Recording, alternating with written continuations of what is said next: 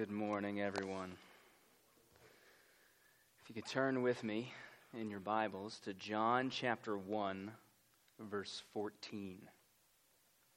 We'll be camping out pretty much in John chapter 1 the entirety of our time together. And the reason is is because here we are. It's Christmas. We've officially entered the Christmas season. And um, I recently got to spend some sweet time with my family decorating our home and our Christmas tree. And uh, now is the time where other people begin listening to the kind of music that I've been listening to since August, which is, is very validating. It's very encouraging, finally, that other people are singing Jingle Bells. Uh, and, and, something striking was recently uh, revealed to me by, by someone else. Um, I thought I would share it. If, if someone asked you, to tell them what Christmas was about without being able to use the words star, angel, shepherds, wise men, manger, Mary, Joseph, stable, birth, giving, baby, or even Jesus? Would you be able to do it? And you may be tempted to say, absolutely not.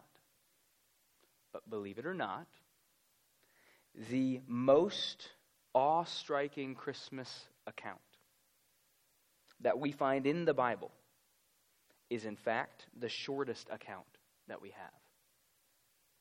And it doesn't use a single word in that list. That account is found in the book of John, chapter 1, verse 14. Please follow along as I read aloud the passage for our meditation today. And the Word became flesh and dwelt among us. And we have seen his glory. Glory as of the only Son from the Father, full of grace and truth we have here the full Christmas story. And it's found in four simple words within that passage. And it is simply this the Word became flesh. This is by far one of the simplest and most efficient accounts of the Christmas story ever given. In fact, I, I genuinely don't know if it's actually grammatically possible to simplify it any further. John is an expert craftsman with words. The book of John is written so that the wisest of professors could barely plumb its depths, like that of holding a candle into the darks of the deepest crags of the ocean floor. And yet, a child is able to, upon hearing the poetic brushstrokes of John's words, understand the plainest of his meanings. It's a fascinating book.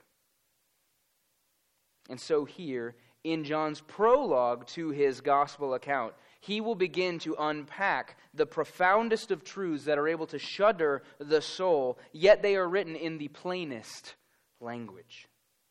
And in the same way, the evangelist John here is such a master with words that uh, the simple statement that he gives is not merely the simplest account of Christmas but it is the most astounding, heart rapturing account of Christmas. Yet, often we pass right by it.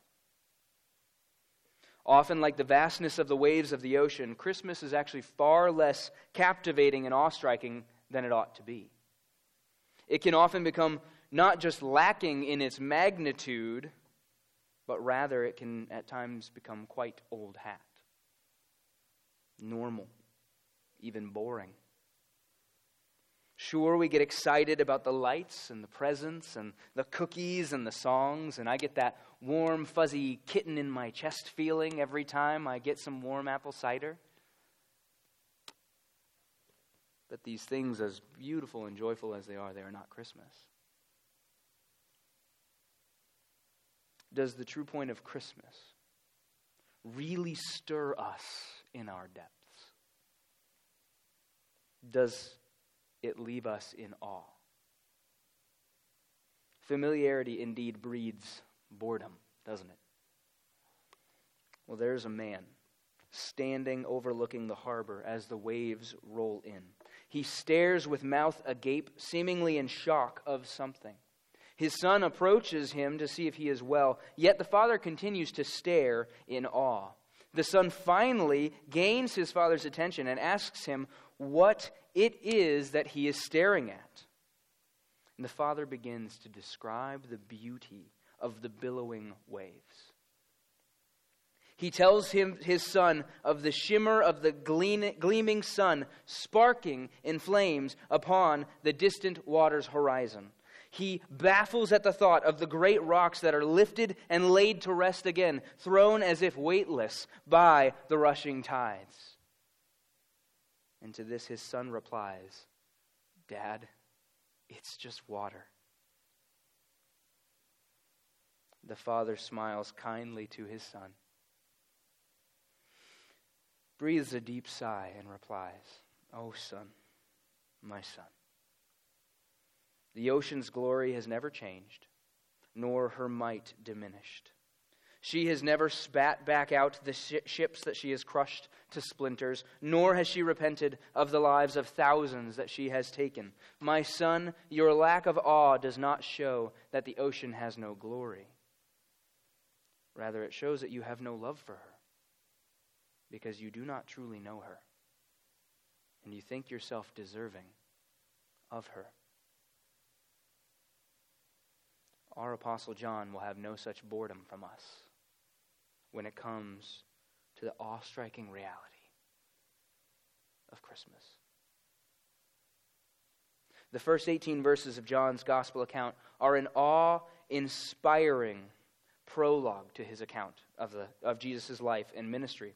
And in this prologue, we will find John's Christmas account, and it will be written in an absolutely shameless way to leave the reader stunned, captivated, and in awe of Christmas by four simple points. And so, this is all that I have for you today four points of awe at Christmas.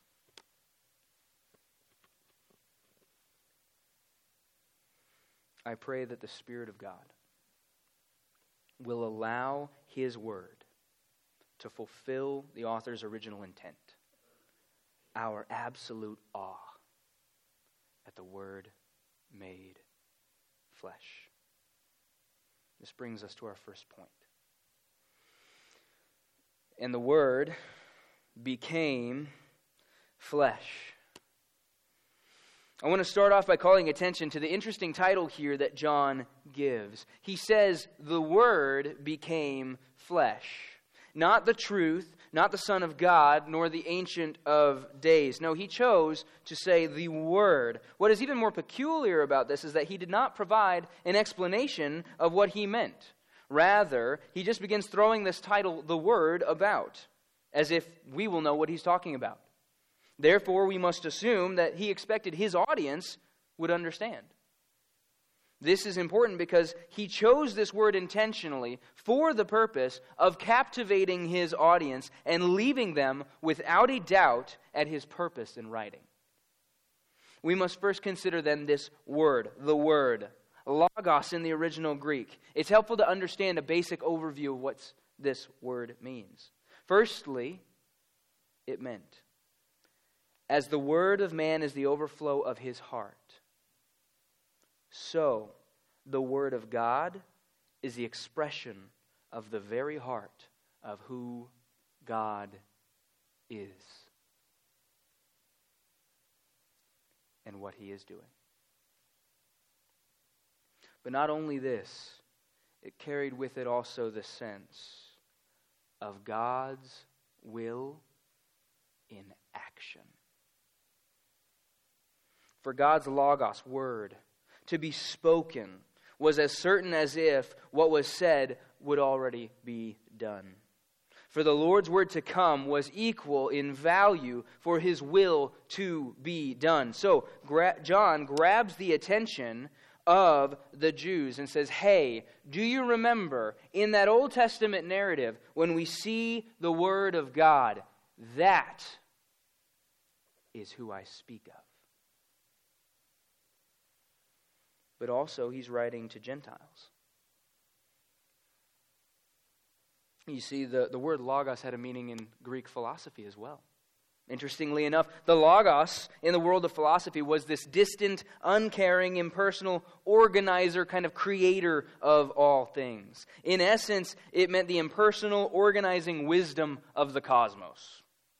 This would be the kind of general idea that there is a God, though it's very impersonal and he's certainly a distant one.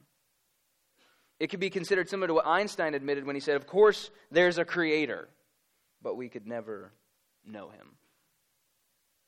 And so John uses this title quite intentionally to allow his whole audience a bright and open window into understanding what he's talking about. He says to the Greeks, You know that God you're always debating about and pondering, that creator thing, that is who I speak of. But he doesn't simply just say the word and leave us without explanation. We come to our verse here in verse 14 within a context. And that will help us gain an understanding of the mind of John when he says, The Word became flesh.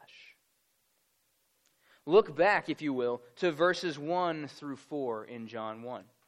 I'll read aloud so that we can gain a better understanding of what is John's mind and perspective in this word. He says, In the beginning was the Word, and the Word was with God, and the Word was God.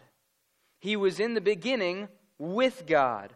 All things were made through him, and without him was not anything made that was made. In him was life, and the life was the light of men. So here we see John's intent this word about which, he's, about which he speaks is that whom was present in the beginning. So, what does the beginning mean? Well, he's seeking to utilize the very same words at the opening of the Bible. This is no accident. John seeks to call his reader's attention back all the way to the beginning that this word that he is announcing is indeed not something or someone new. Rather, this word is one who is utterly ancient. In fact, he is the ancient. John wants us to take our minds and walk them back as far as they can go. So allow with me, if you don't mind, the clock in your heart's eye to spin the dial all the way back back before the advance of modern technology, back before the squirrels had phone lines to run on, back before man could conceive of taking to the air and soaring in the skies like birds. Take your mind back, back, back before roads connected cities and towns, back before the great tower was built called Babel, where the Lord scattered man about and confused his language back before the first thorn ever pricked the hand of the laborer, back even before the beautiful perfection of intimacy in marital delight was slandered by the deceitfulness of sin. All the way back, back, back, back, your mind goes, and finally you come to a rest. Not as far back as you could go, or as far back as one ought but as far back as our finite mind will allow us to. And still, you're not there, says John. Further back, as far as you like, he says, is the Word. A good way to put this is there was never a time when the Word was not. There in the eternal existence, when God only and alone was there, and nothing else was except for him. He says that in the beginning, eternity past, was the Word, and the Word was with God. So he says, not only is this Word so far back beyond your imagination, but he was with the invisible God. This word was in the presence of the one that alone is immortal and stands in unapproachable light, whom no one ever has seen or ever can see, according to 1 Timothy 6 16. The great and the mighty one, the creator of all that is, all that was, and all that is to come, who is the utter, perfect being. He was with this word. Well, then John decides that we better be careful not to misunderstand him. And so he tells us not just that the Word was in the beginning, and not just that the Word was with God, but the Word was God. Now, many thousands of souls are we indebted to for standing on the firm theological ground that we now call dirt beneath our feet. For such a statement that he was with God and he was God, though easy for many of us to swallow, was a great choking hazard for many and a great contest for heresy through the centuries. But hear John's claim that the Word was with God meaning intimately folded into him as the folds of a garment are intimately close and together. He was face to face with this God, as if one breathing the very air and breath of God, perfectly and intimately united in communion with God. We see here that there is a distinction between the Word and God, yet John will not let us believe that there are two. Rather, he makes plain, not easy, but plain, that the Word was with God and the Word was God. Back to verse 14. The Word became flesh. Why does he use the title, the Word? Because John wants us to know that he is speaking of God himself. The Word, this is the one true God, on the basis of his pre existence to creation and equal existence with God. The Word is distinct and yet is fully God. This is indeed the purpose of John's entire gospel, as he tells us in chapter 20, verses 30 through 31 to convince you that this man, Jesus, is God. But John does not simply want us to know that the Word is God. It's not his main point necessarily. For that would be only half of the story. So he makes this staggering Christmas proclamation The Word became flesh. Let us spend then some time understanding and meditating on the immensity of this claim that John makes. Firstly, what did it mean that God became? This is terribly important because John is saying that this divine being, this creator by whom and through whom and for whom all things were created, became. Now, what John is meaning by becoming is very significant. And so I will ask some help from Augustine here. He says, It, meaning the incarnation, was performed not by changing what he was, but by assuming what he was not. Meaning, the Word continued to be the Word. He continued to be God. He did not turn into something else. That is not what John is saying here. He's not saying that the Word stepped out of his eternal deity like a cosmic comma on his nature. This is actually a track to heresy.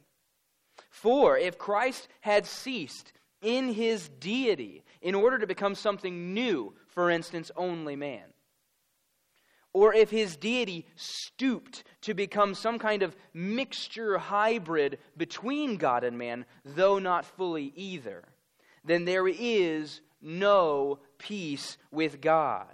Here's why.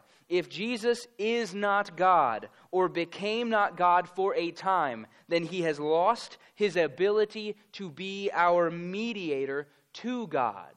This would be like a translator seeking to intermediate between one that speaks German and one that speaks Spanish by learning Latin. If he does not speak either language, but a strange mix of both, no true communication can take place. He is not a mixture between God and man. Rather, he is fully God and has taken on the nature of man. His deity did not change. For any attempt to change the eternal, unchanging one would be like hurling snow at the sun. Change cannot meet, nor reach, nor near that which is unchangeable. Why is this important? Because God is, by his very essence, by his very being, the unchangeable one. He is the right holder of the title, I am. A title that Jesus, the God man, claims for his own in John chapter 8, verse 58. He is the self existent one. He receives his being from no other. Rather, he is the self existent being. John says it this way in verse 4 In him was life meaning he did not receive life from anyone. Rather, he is the fountain from which all life springs. This means that God is what theologians call immutable. It's simply a fancy way of saying that because he is not dependent on any other, because he, in his existence and being, does not rely on anything else, he cannot change. Thus, when he declares his name to Moses in Exodus 3, he stoops to our finite language and limited understanding that we might grasp at knowing him and says, I am that I am. Therefore, a statement such as the word became by its very existence, should cause our minds to boggle. For this is to say that the eternal Word, He that was as He always has been, in perfect being and existence, has taken something onto Himself. He has taken the fullness of flesh, meaning man's soul and man's body shrouding his deity in full humanity. He has become a man, and yet, though veiled in flesh, his deity is not changed nor affected. Just as the sun, amidst an eclipse, loses none of its glorious light, so when the Word was veiled in flesh, his deity was left unchanged. This union of man and God in one man is called the incarnation. And it is what Christmas is all about. Still today, possibly the best summary of this is from the Chalcedonian definition. Um, I'm, I'm going to summarize it because I believe it could be helpful. It says, He is fully God and fully man, eternal in being and born as a man through Mary, having within himself two natures, unmixed, unchanged, perfectly unified, and yet entirely distinct. The two distinct natures in no way canceling the other out. Rather, each nature being preserved in its fullness, coming together to be the one person and being. He is one person the eternal Word, being within himself two natures, both man and God. do, you see the simplicity and yet the audacity of the words of John here? What would become of my life if I would let my mind marvel on this? What would become of my Christmas if I gave this season from my heart to meditate on the vastness of this God? Oh, what a life would my heart bring forth if I would but taste of the worthiness of He that is the Word become flesh. For a moment, dwell with me on some of the implications here. God has never known difficulty nor resistance to his will.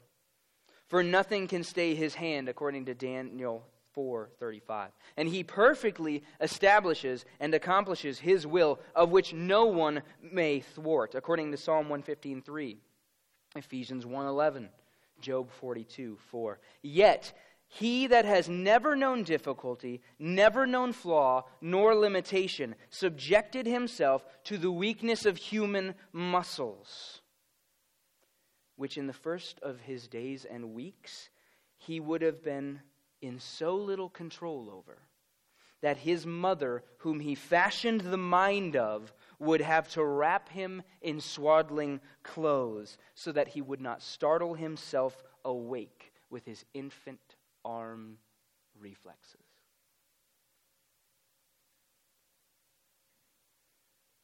He that dwells in eternal glory with eyes that see all things at all times perfectly, things visible and invisible. He before whom all things are laid bare and plain took upon himself the weakness of an infant's eyes that could see only as far as from the breast of his mother to her exhausted smile. He that holds all things together while lying in a food trough, holding the finger of his adopted father, he holds together the molecules of his adopted father. The trough in which he lays, and the king who seeks to kill him. He holds the rotations of the stars and the moon ever in their place, all the while he laid sleeping in his mother's arms familiarity, it causes boredom. But these are the things that ought to set the heart afire. For they are worshipful, awe striking meditations of one beginning to see the depth of what it means that the Word became flesh. What then is the significance of John's second point of awe? He says this, and he dwelt my insertion of he, and dwelt among us. Another word for that word dwelt is he tabernacled among us. Here, John uses, again, some words very intentionally as he seeks to convey the depth of grandeur of his point. Why did he choose the word dwelt? And what is he saying that the word is doing? Well, he's utilizing that same word that is used in the Old Testament context for when someone pitched their tent. So he is quite creatively saying that this word has tabernacled, pitched his tent somewhere. Now, think and wonder with me for a moment on this.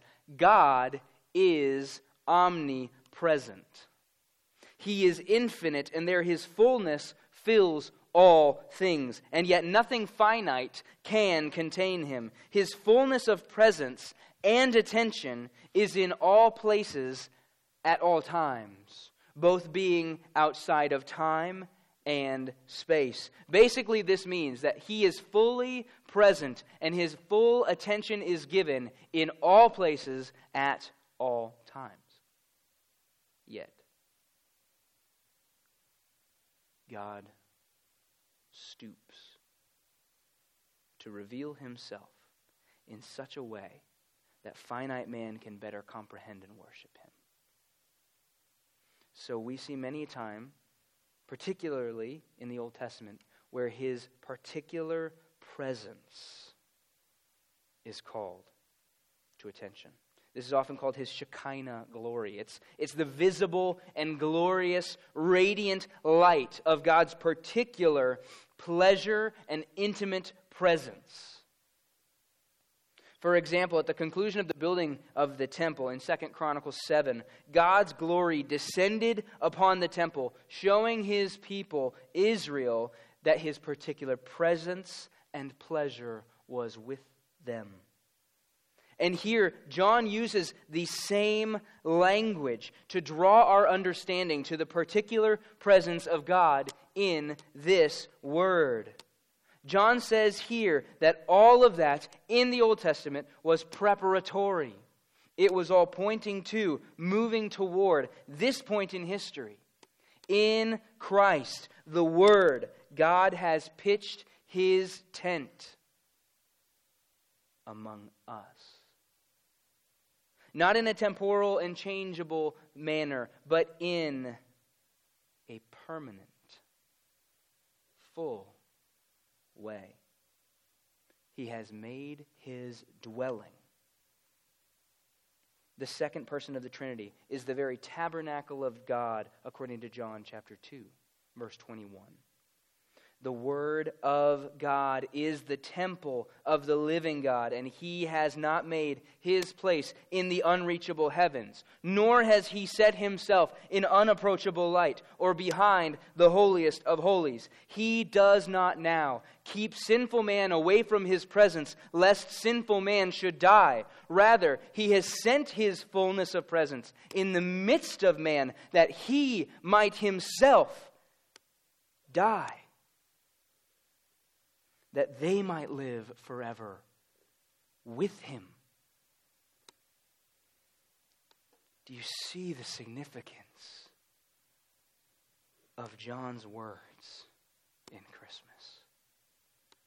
He has tabernacled, he has dwelled not amidst the holiest of holies, but amidst the lowliest of lowlies, us. Which leads me to point of awe number three. So, what might John be meaning by this when he says, and we have seen his glory? Glory as of the only Son from the Father. There are a few possibilities. And um, I'm going to take a stance, and you can feel free to disagree with me.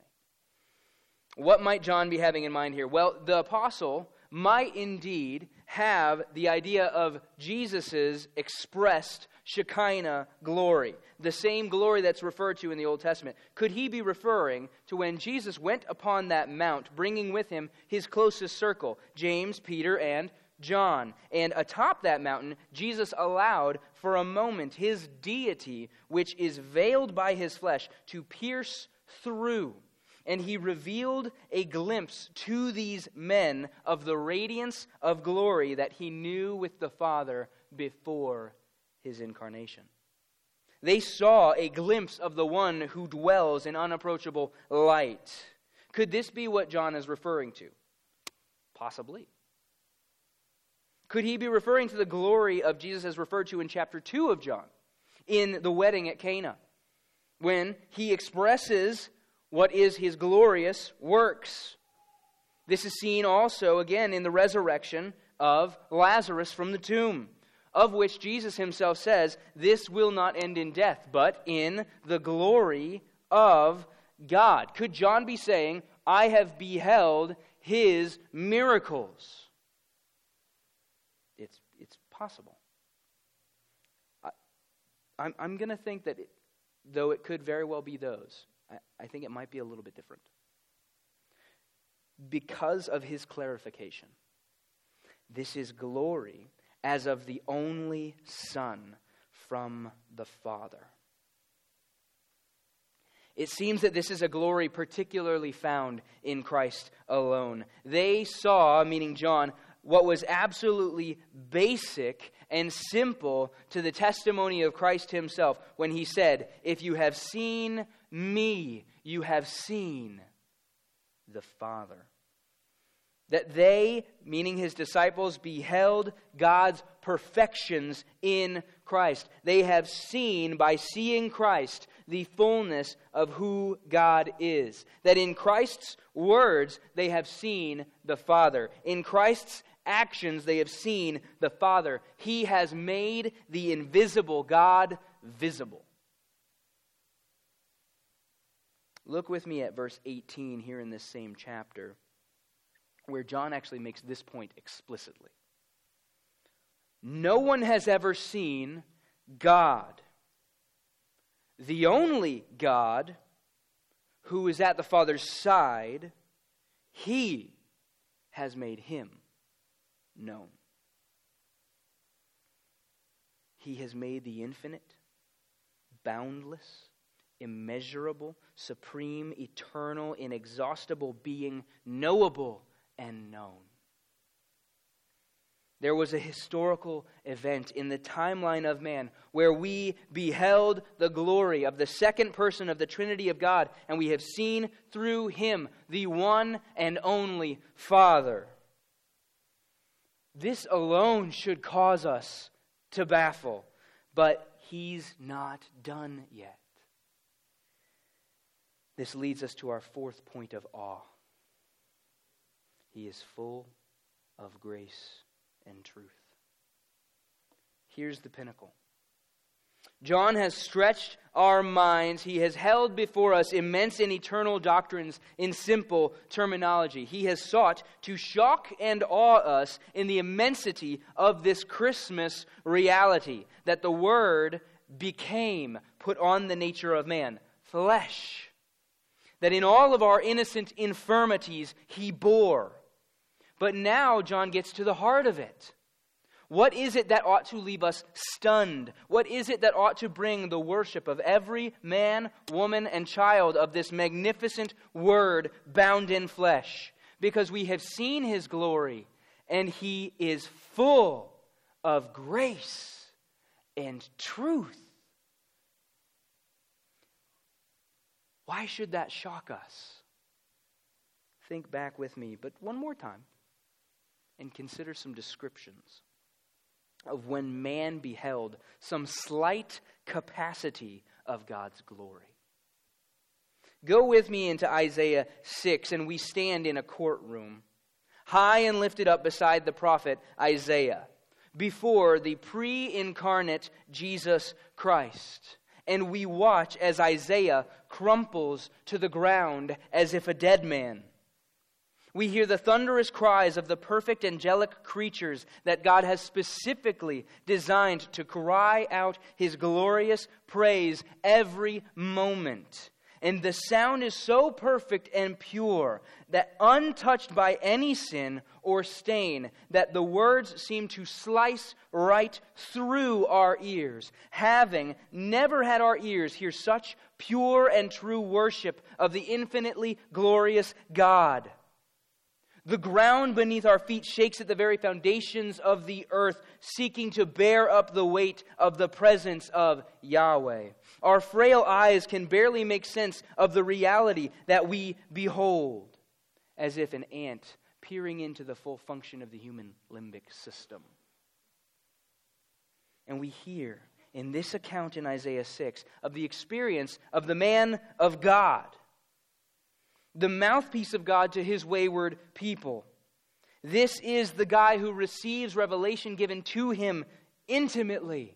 This is God's guy, the representation of truth in the world. And what is Isaiah's experience in that moment? Utter horror, terror, unimaginable as he stands in the very presence of his eternal God and he hears for the first time what true worship, pure worship of this Lord of glory is. And he realizes that the most beautiful and pure utterances that ever have crossed his lips describing who God is, he realizes that they are at best slanderous and diseased as the skin of a leper. And in this moment, just by being in the presence of the glory of God, Isaiah believes he is about to die. So he cries out, Woe is me! Quite literally, he's saying, My being is undone. I am being ripped apart because I have seen the glorious one. Fast forward with me. The word has come again. We see him in Revelation 9:13, even given the name, the word. We see him in Revelation 6:15 through 17. The world is being wrapped up. The wrath of God coming to fully express his glory in the final destruction of wickedness and death. And the people of earth who have rejected Christ cry out for the mountains to smash them to pieces, to hide them from what? His glory. I encourage you to go look in the scriptures. See, watch where the glory of God rips into our world. Watch what happens when God's glory in his purity and might is expressed to sinful man. And almost always, what you will see is that these accounts are filled with horror. So, what is it that is so shocking about the way that John describes the beholding of Christ's glory? It's not a revelation filled with terror. It's not of the undoing of man. Rather, he says he is full of grace and truth. Christ could have come. He could have become flesh and humbled himself to take the form of a human king and judge. He could have come in all of his perfection within his own righteousness to the absolute destruction of mankind, but he came in swaddling clothes and poverty instead of armor. Here is where John astonishes us with the contrast that we have beheld God's glory. It's the glory of the only Son from the Father. And it's full of grace and truth.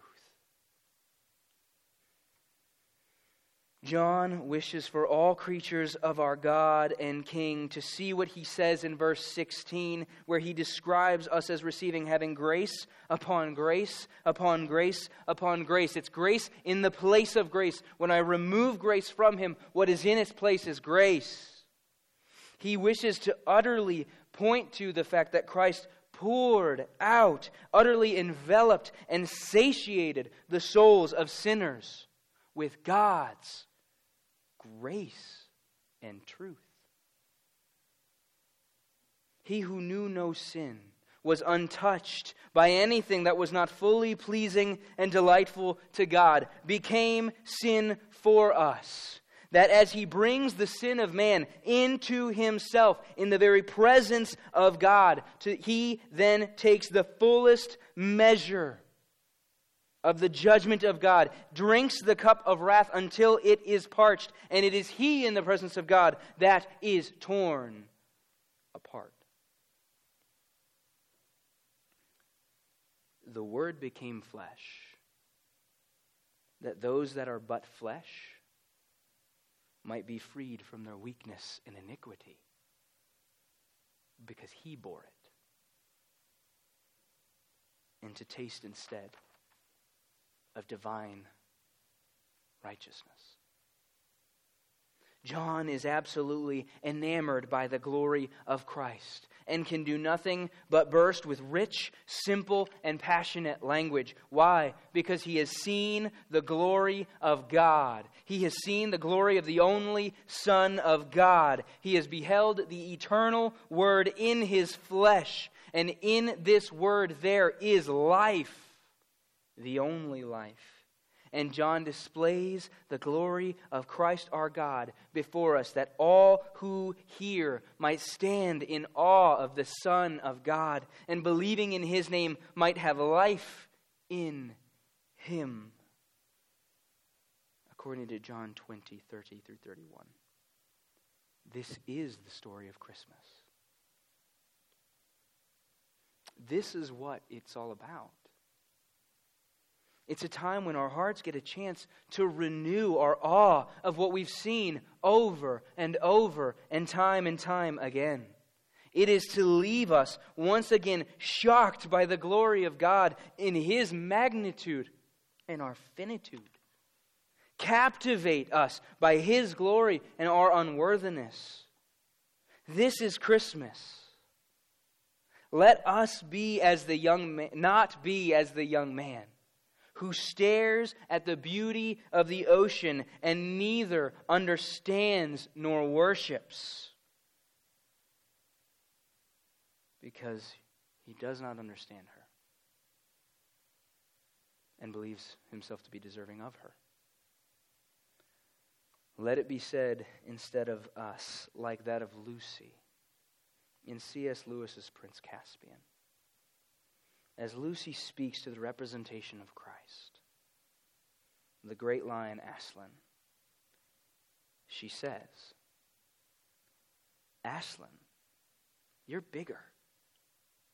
To which he replies, That is because you are older, little one. She then asks, Not because you are? He responds to her, I am not. But every year you grow, you will find me bigger.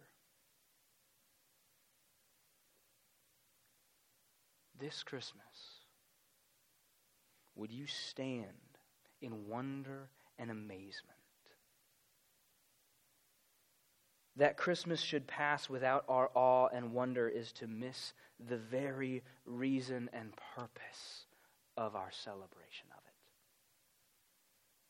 Oh, what child is this? Meditate deeply, unceasingly, on the glorious good news of the Word became flesh. Father God, we thank you for your word. Lord, your word that you have given as a testimony to the word. Lord, we are but infants in our seeking to understand you, and yet you have made yourself known. Lord, we stand in awe of the magnitude of your infinite being bound finite. Lord, we stand in awe at the person of Christ who has made you known and shown you to be full of grace and truth. Oh, Lord, would you let us worship? Lord, stir deeply in our hearts of those of us who have made Christmas that which it is not. Oh, would you steer, stir deeply in our hearts those of us who have heard the Christmas story again and again and again. Lord, would we stand in awe as your servant John intends at the magnitude and the humble nature of you, your word become flesh. We pray that you would bless the rest of our corporate worship together. That it might be honoring to you. That we might taste of the glory that awaits for those in Christ Jesus for all eternity. We pray these things in the Son's name. Amen.